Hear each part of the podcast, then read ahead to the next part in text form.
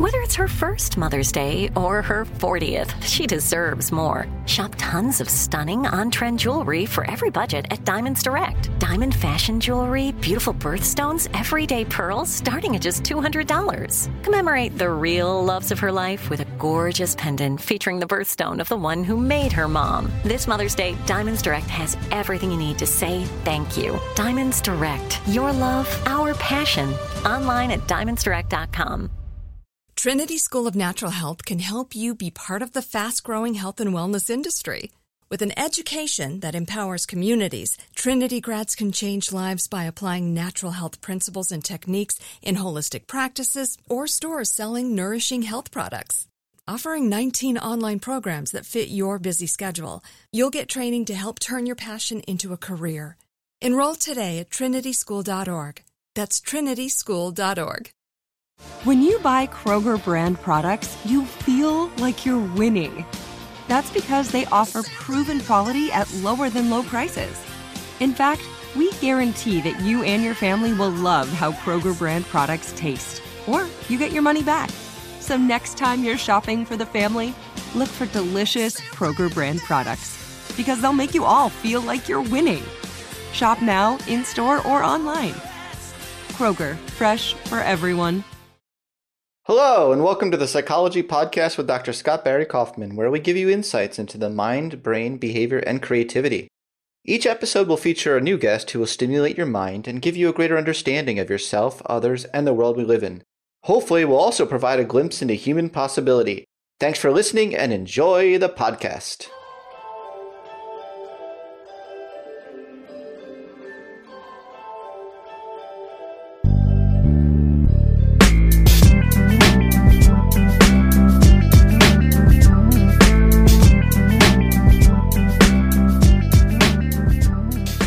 We have Paul Tough on the show. Paul is the author most recently of Helping Children Succeed What Works and Why. His previous book, How Children Succeed Grit, Curiosity, and the Hidden Power of Character, spent more than a year on the New York Times hardcover and paperback bestseller lists. His first book, Whatever It Takes Geoffrey Canada's Quest to Change Harlem in America, was published in 2008. He is a contributing writer to the New York Times Magazine, where he has written extensively about education, parenting, poverty, and politics. His writing has also appeared in The New Yorker, The Atlantic, and GQ, and in the op ed page of The New York Times. Thanks, Paul, for chatting with me today. Thanks very much. Thanks for having me. Yeah, it's exciting to chat with you. These issues are being heavily discussed in all throughout education right now, so you're kind of on the forefront of some really hotly debated and important issues. Cool. Good. Yeah, I think so too. It's stuff I think we're all trying to figure out, and the answers aren't easy. They're not easy or obvious. Absolutely. So, a common theme of all of your work seems to be how we can help children in adversity transcend their difficult circumstances. Would you say that's a fair sort of? Yes, I'd say that's my central goal is to try to figure out strategies to do that. And I might even have just quoted you when I said. uh, how did you get interested in this topic? For me, certainly as a journalist, it started with my book about Geoffrey Canada. So it was 13 years ago this summer that I went up to 125th Street when I was working as an editor at the New York Times Magazine and met Jeff and asked to write this article about him for the Times Magazine. That took me a year to do, and then that turned into a five year book project, which uh, ended up with whatever it takes.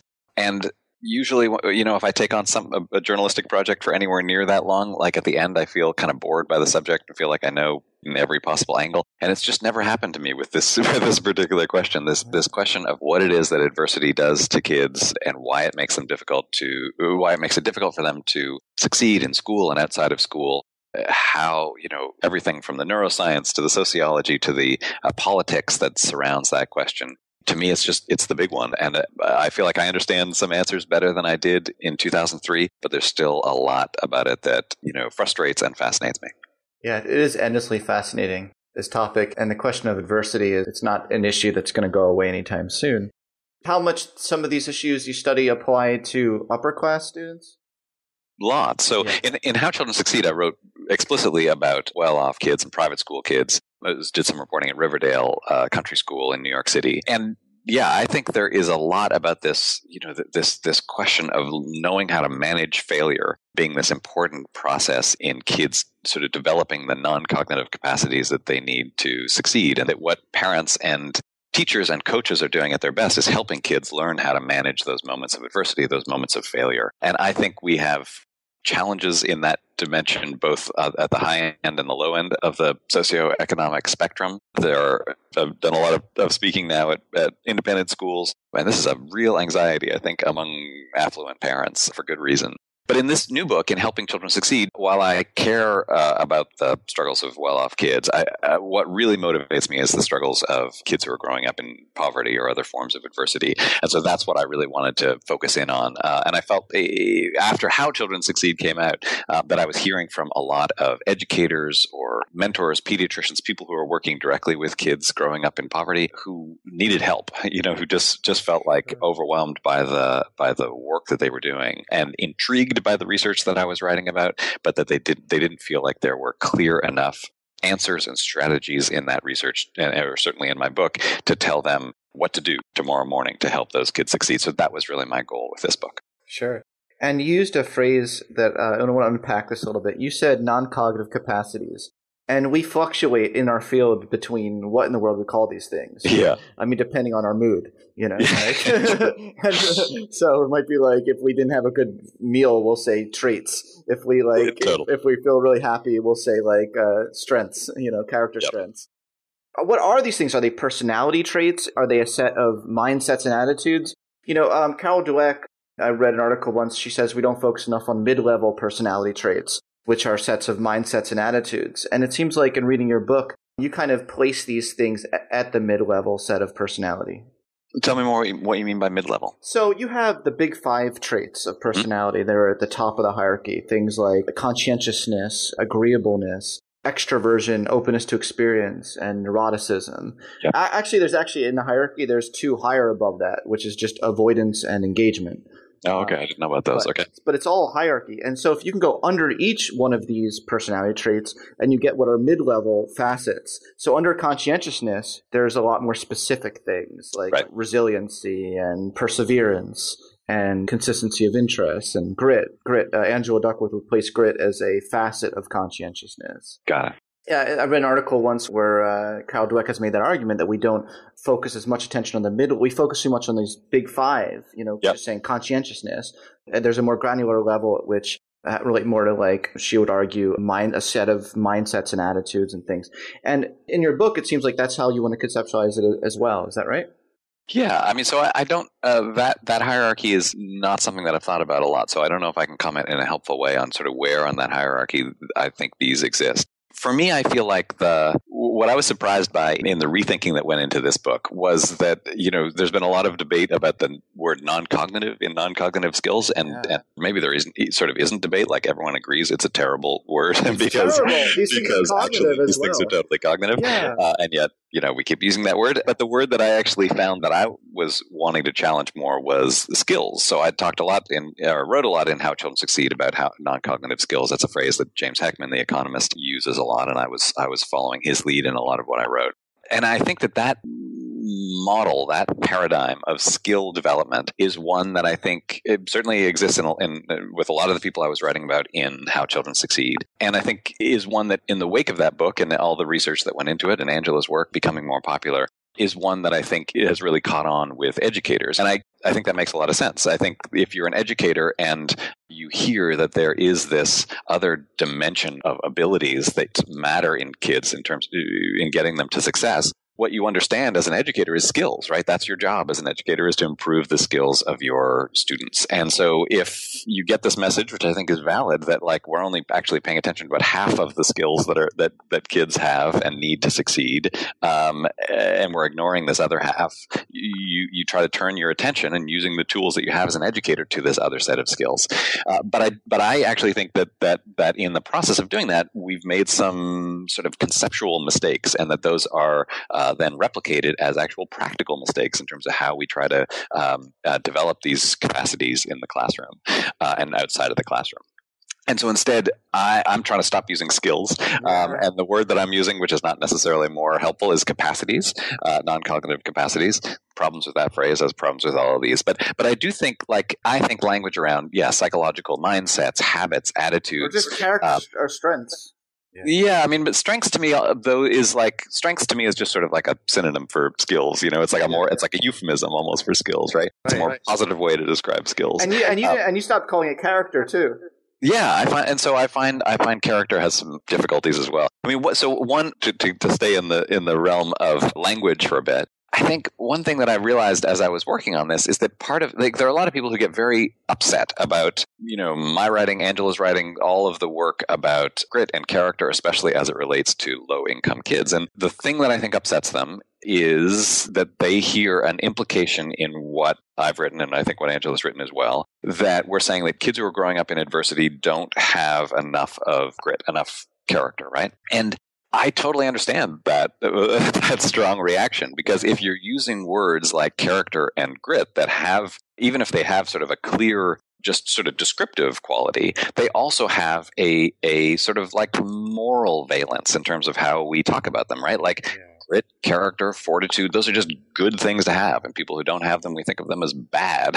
and so what I care about, you know, the research that I care more about is like the neuroscience that talks about how growing up in really stressful environments affects kids' psychology and affects their neurology and it affects and that affects their behavior and that affects how they do in school, right? That science, I think, is what is most important in terms of understanding what's going on with low income kids in school. And there's no reason to attach moral language to any of that, right? Like the kids who are going through existing in stressful situations and having their nervous systems adapt to those stressful situations by like firing up their fight or flight responses and that causes them trouble in school like that's a biochemical process. Like that is not a moral process right?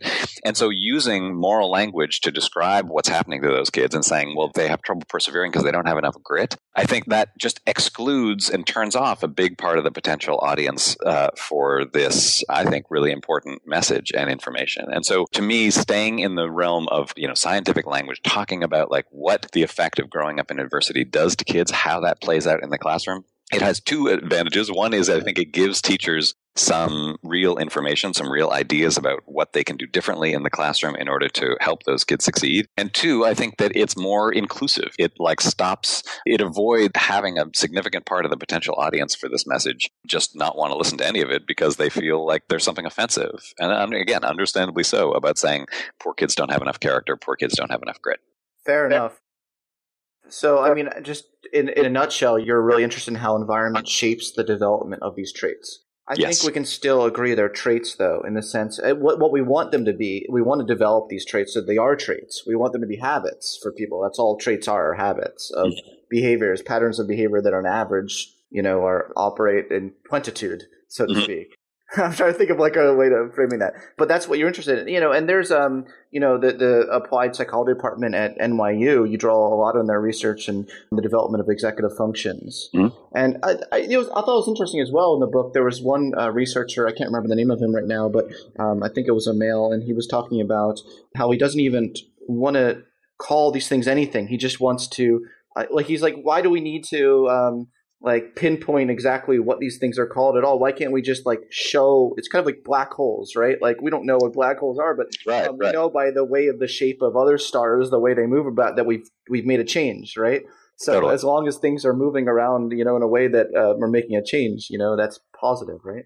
Yeah, I mean, you know, so uh, one of the writers who's most influential on me in this new book is Camille Farrington of the Chicago Consortium on Schools Research, and her report, "Teaching Adolescents to Be Learners," that that's a lot of what she talks about there. That really, like, what we care about is academic behaviors, right? We care about kids showing up to school and being engaged in their work and persevering through difficulty, right? And so I think the researcher you're talking about is is Kirabo Jackson, this economist right, from Northwestern right. University.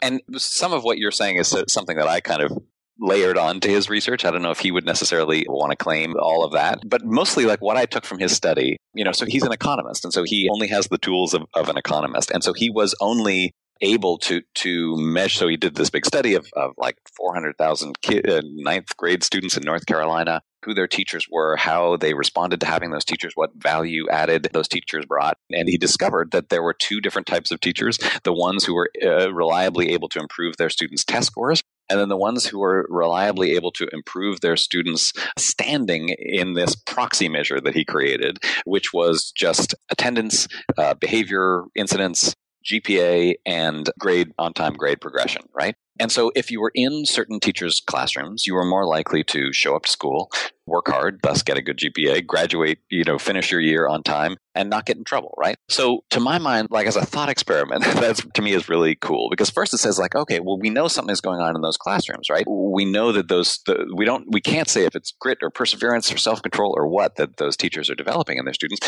but we know that their students are behaving in ways that we want them to behave.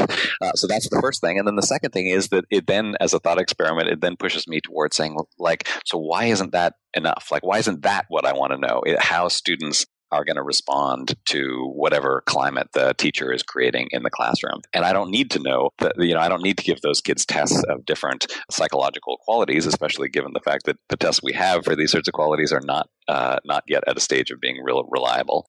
Why not instead look at the behaviors and figure out how uh, to help teachers create a climate in the classroom that makes kids behave in the way that we want them to behave? Right. So one part of what we want is for them to behave in ways we want to behave, but another part of what we want, and I think you would agree, is we want them to behave like they want to behave too.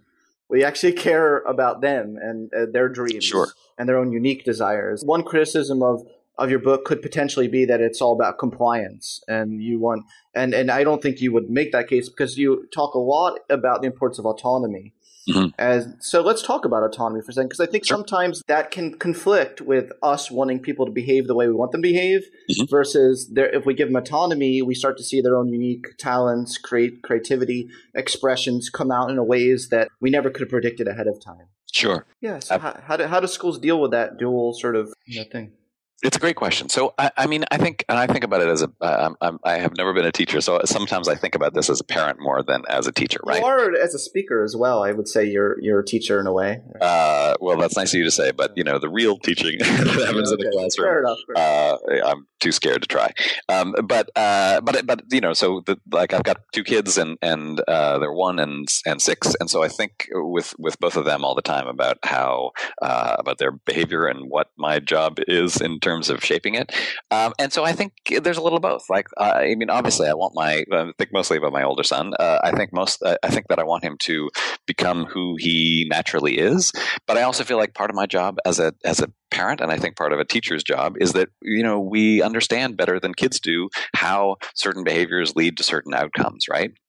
And so our job is to try to shape those behaviors, uh, to help shape those behaviors. And so partly it's just a practical question, which is that I think that the tool that we usually use with kids in school and outside of school are, are these behaviorist tools, you know, is, is rewards and punishments.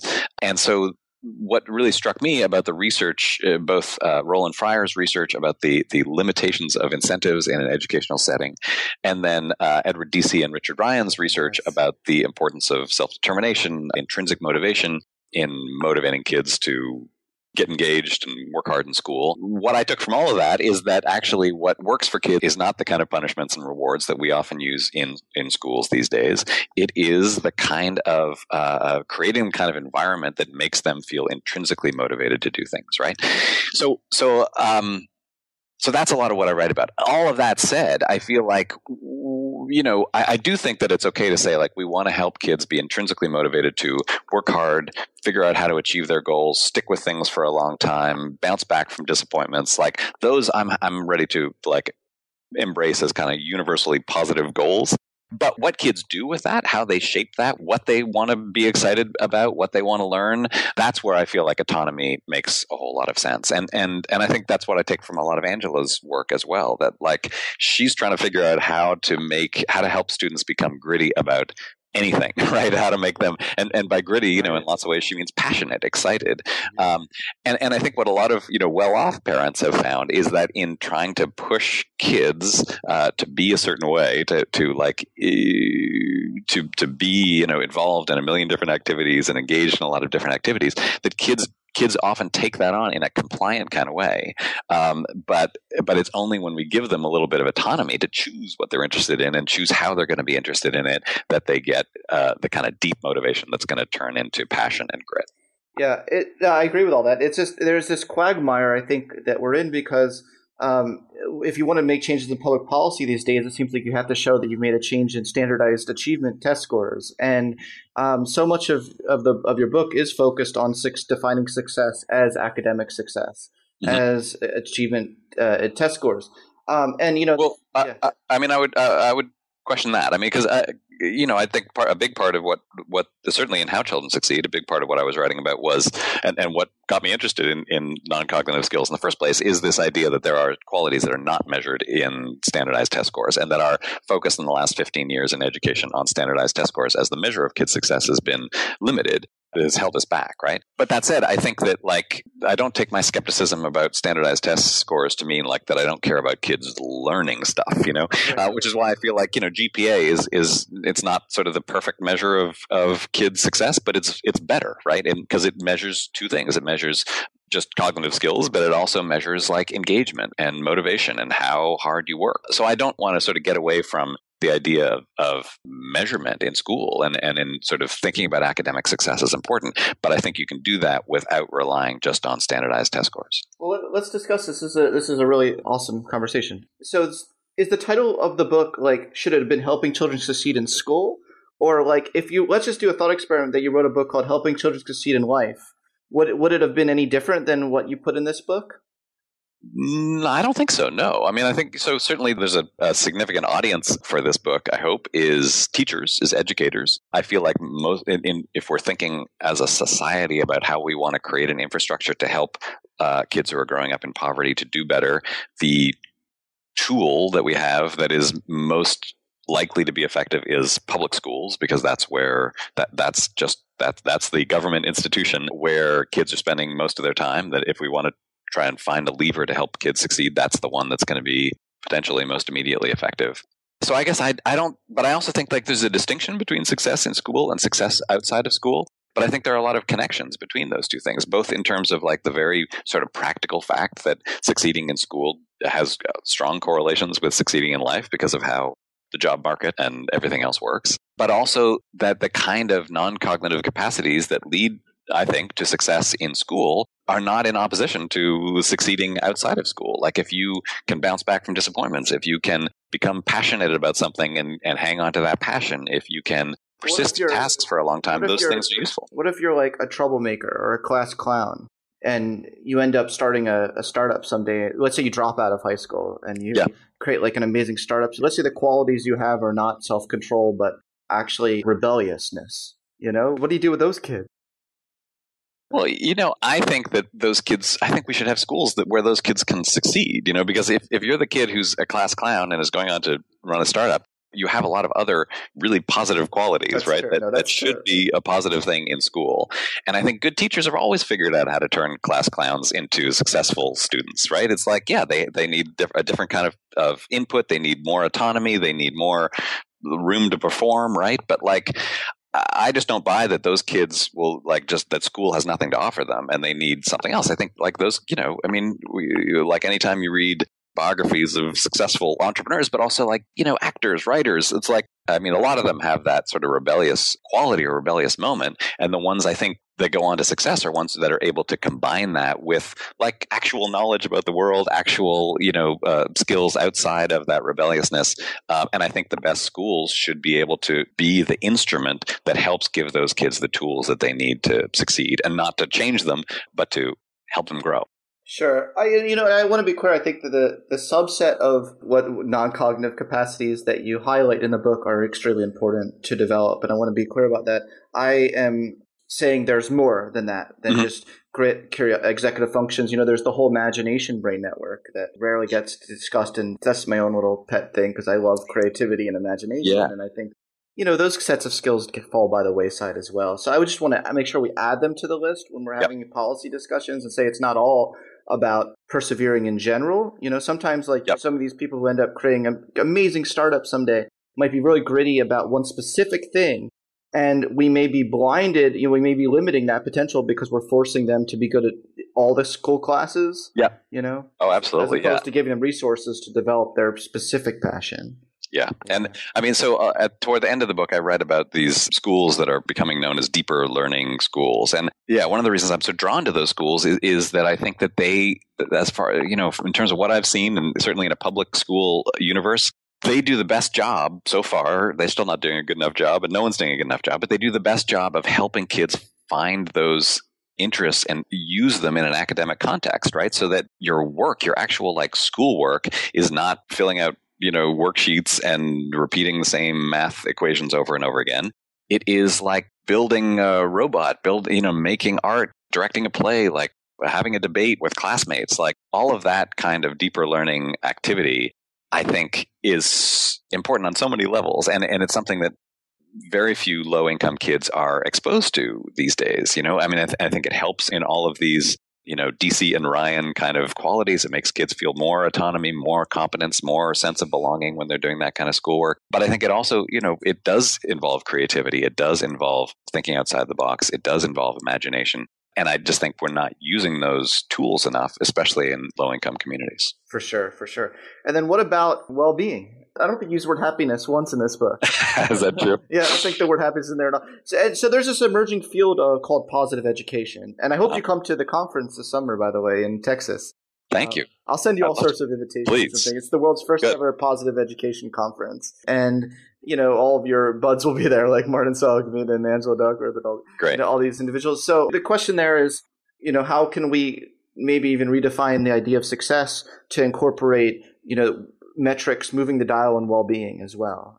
Yeah, I mean, I, I, think I think it's a great question, and I I do think that I be, because I am mostly focused in my writing these days on kids who are growing up in poverty. I do think that for me anyway, it's hard when you're writing about those kids not to fall into a kind of like you know emergency mentality where like you just have to save them. And I do feel like you know things especially like cite the statistic that just always sticks with me that so there are 15 million American kids in poverty and about 7 million of those 15 million are living in deep poverty meaning they're at 50% of the uh, poverty line or below which is $12,000 a year for a family of 4 right? So this is half of all poor kids about 10% of kids American children uh, 0 to 18 altogether are in this like really deep poverty and and when you're for those kids like it's not just the money, like um, the money is part of it. Materially, obviously, they're really suffering, but that is also tending to go hand in hand with all kinds of social dysfunctions that make their lives really difficult and affect them on a neurobiological level as well as every other level. So for those kids, like I absolutely want them to be happy, but I feel like there are so many obstacles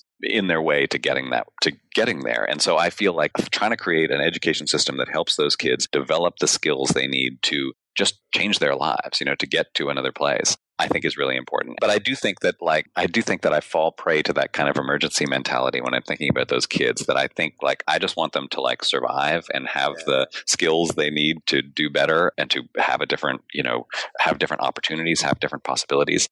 And so I think it is really important to think at the same time for those kids, right? How do you make them feel a sense of well being? How do you help them feel a sense of well being? How do you help them feel a sense of belonging and connection and purpose? And when educational interventions can do that, and there are lots of examples out there, some of which I read about in helping children succeed, I think that is the big win. That's the big victory. Absolutely. So let's make some, we can make some direct linkages here between the PERMA model of well being that like Martin Seligman came up with and your two biggies that you come up in your let's map them onto each other so okay. we can actually make a direct uh, link to the, the, the happiness literature because we'll see after all that i don't think what you're talking about is altogether very different from what well-being researchers are calling well-being you know okay good. so so okay let's map that so perma involves uh, the p is positive emotions uh-huh. e is engagement r is positive relationships m is meaning slash purpose and a is a sense of um, achievement or you know mastery uh-huh.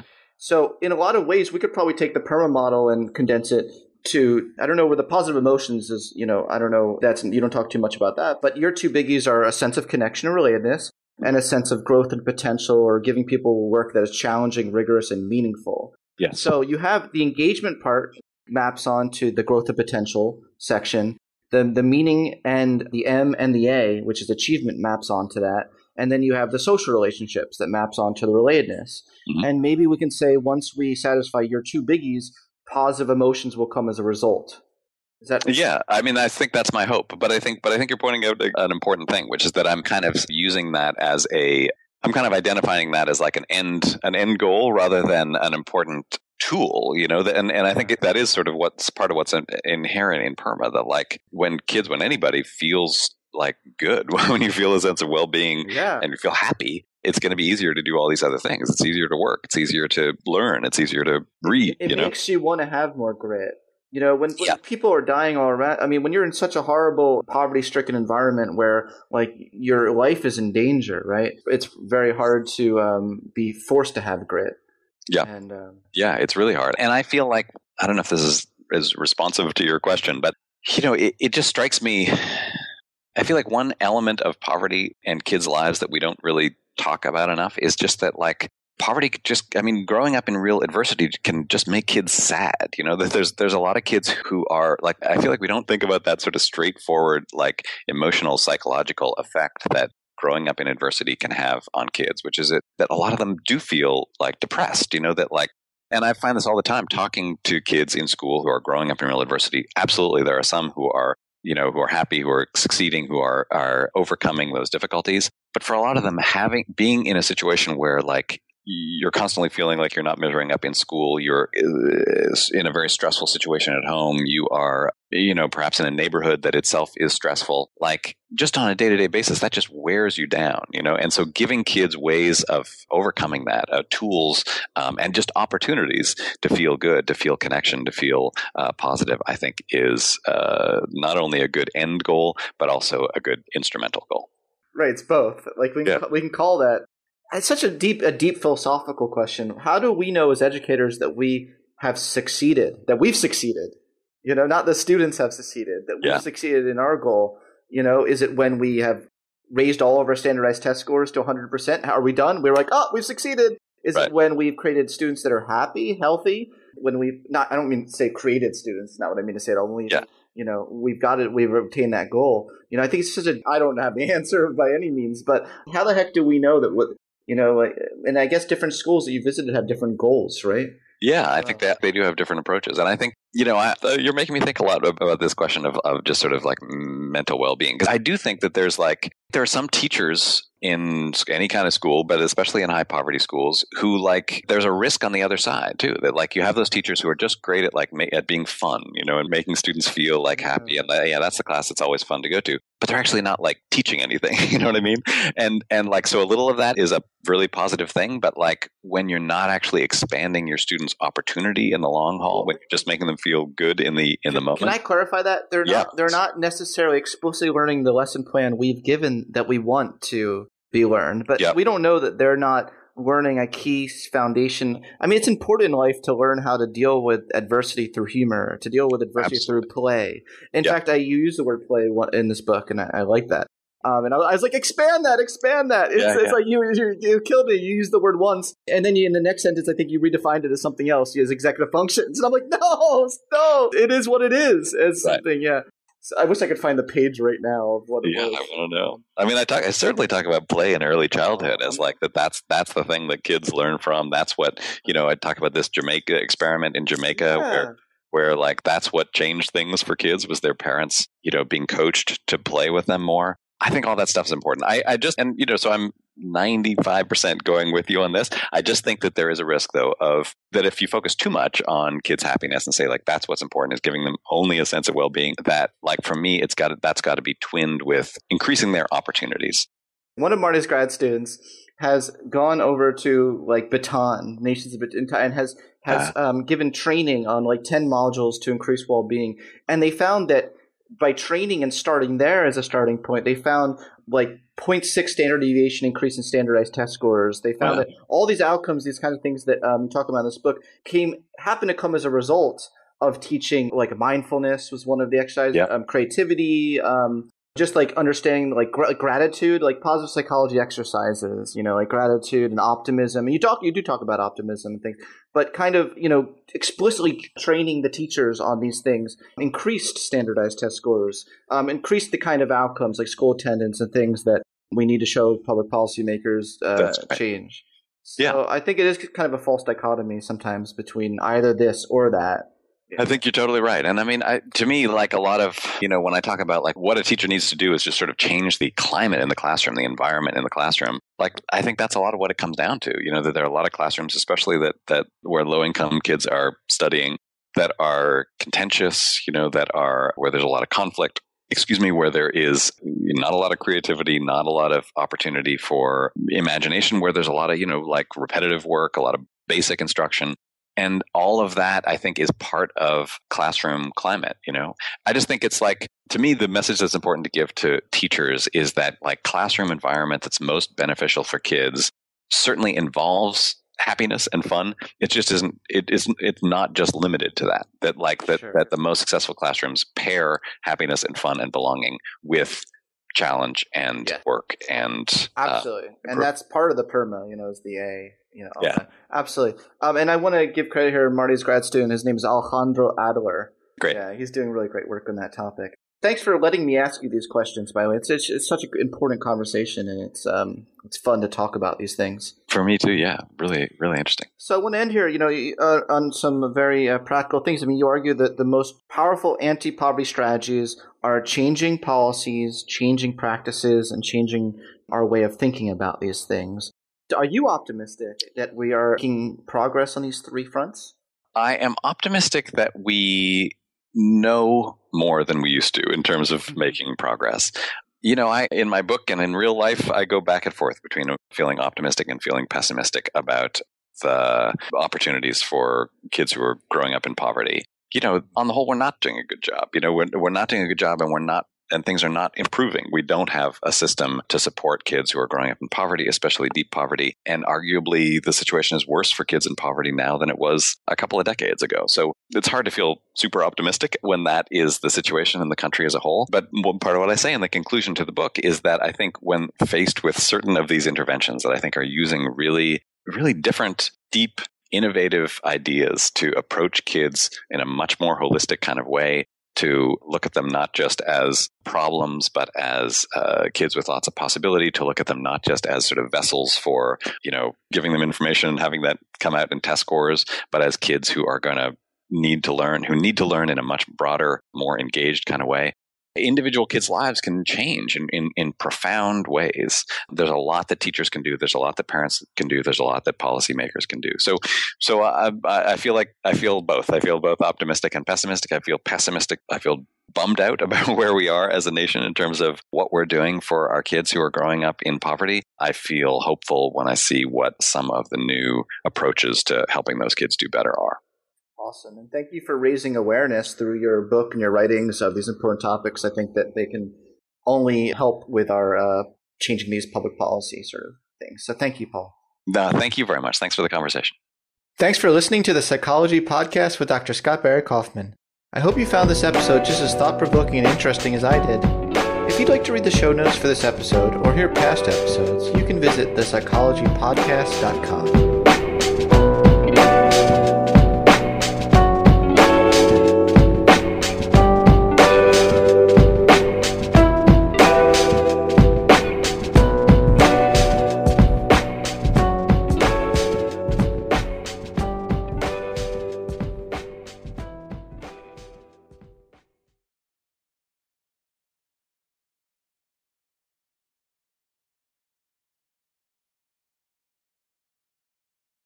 This is Amy Brown from Four Things with Amy Brown. Today, healthier is happening at CVS Health in more ways than you've ever seen.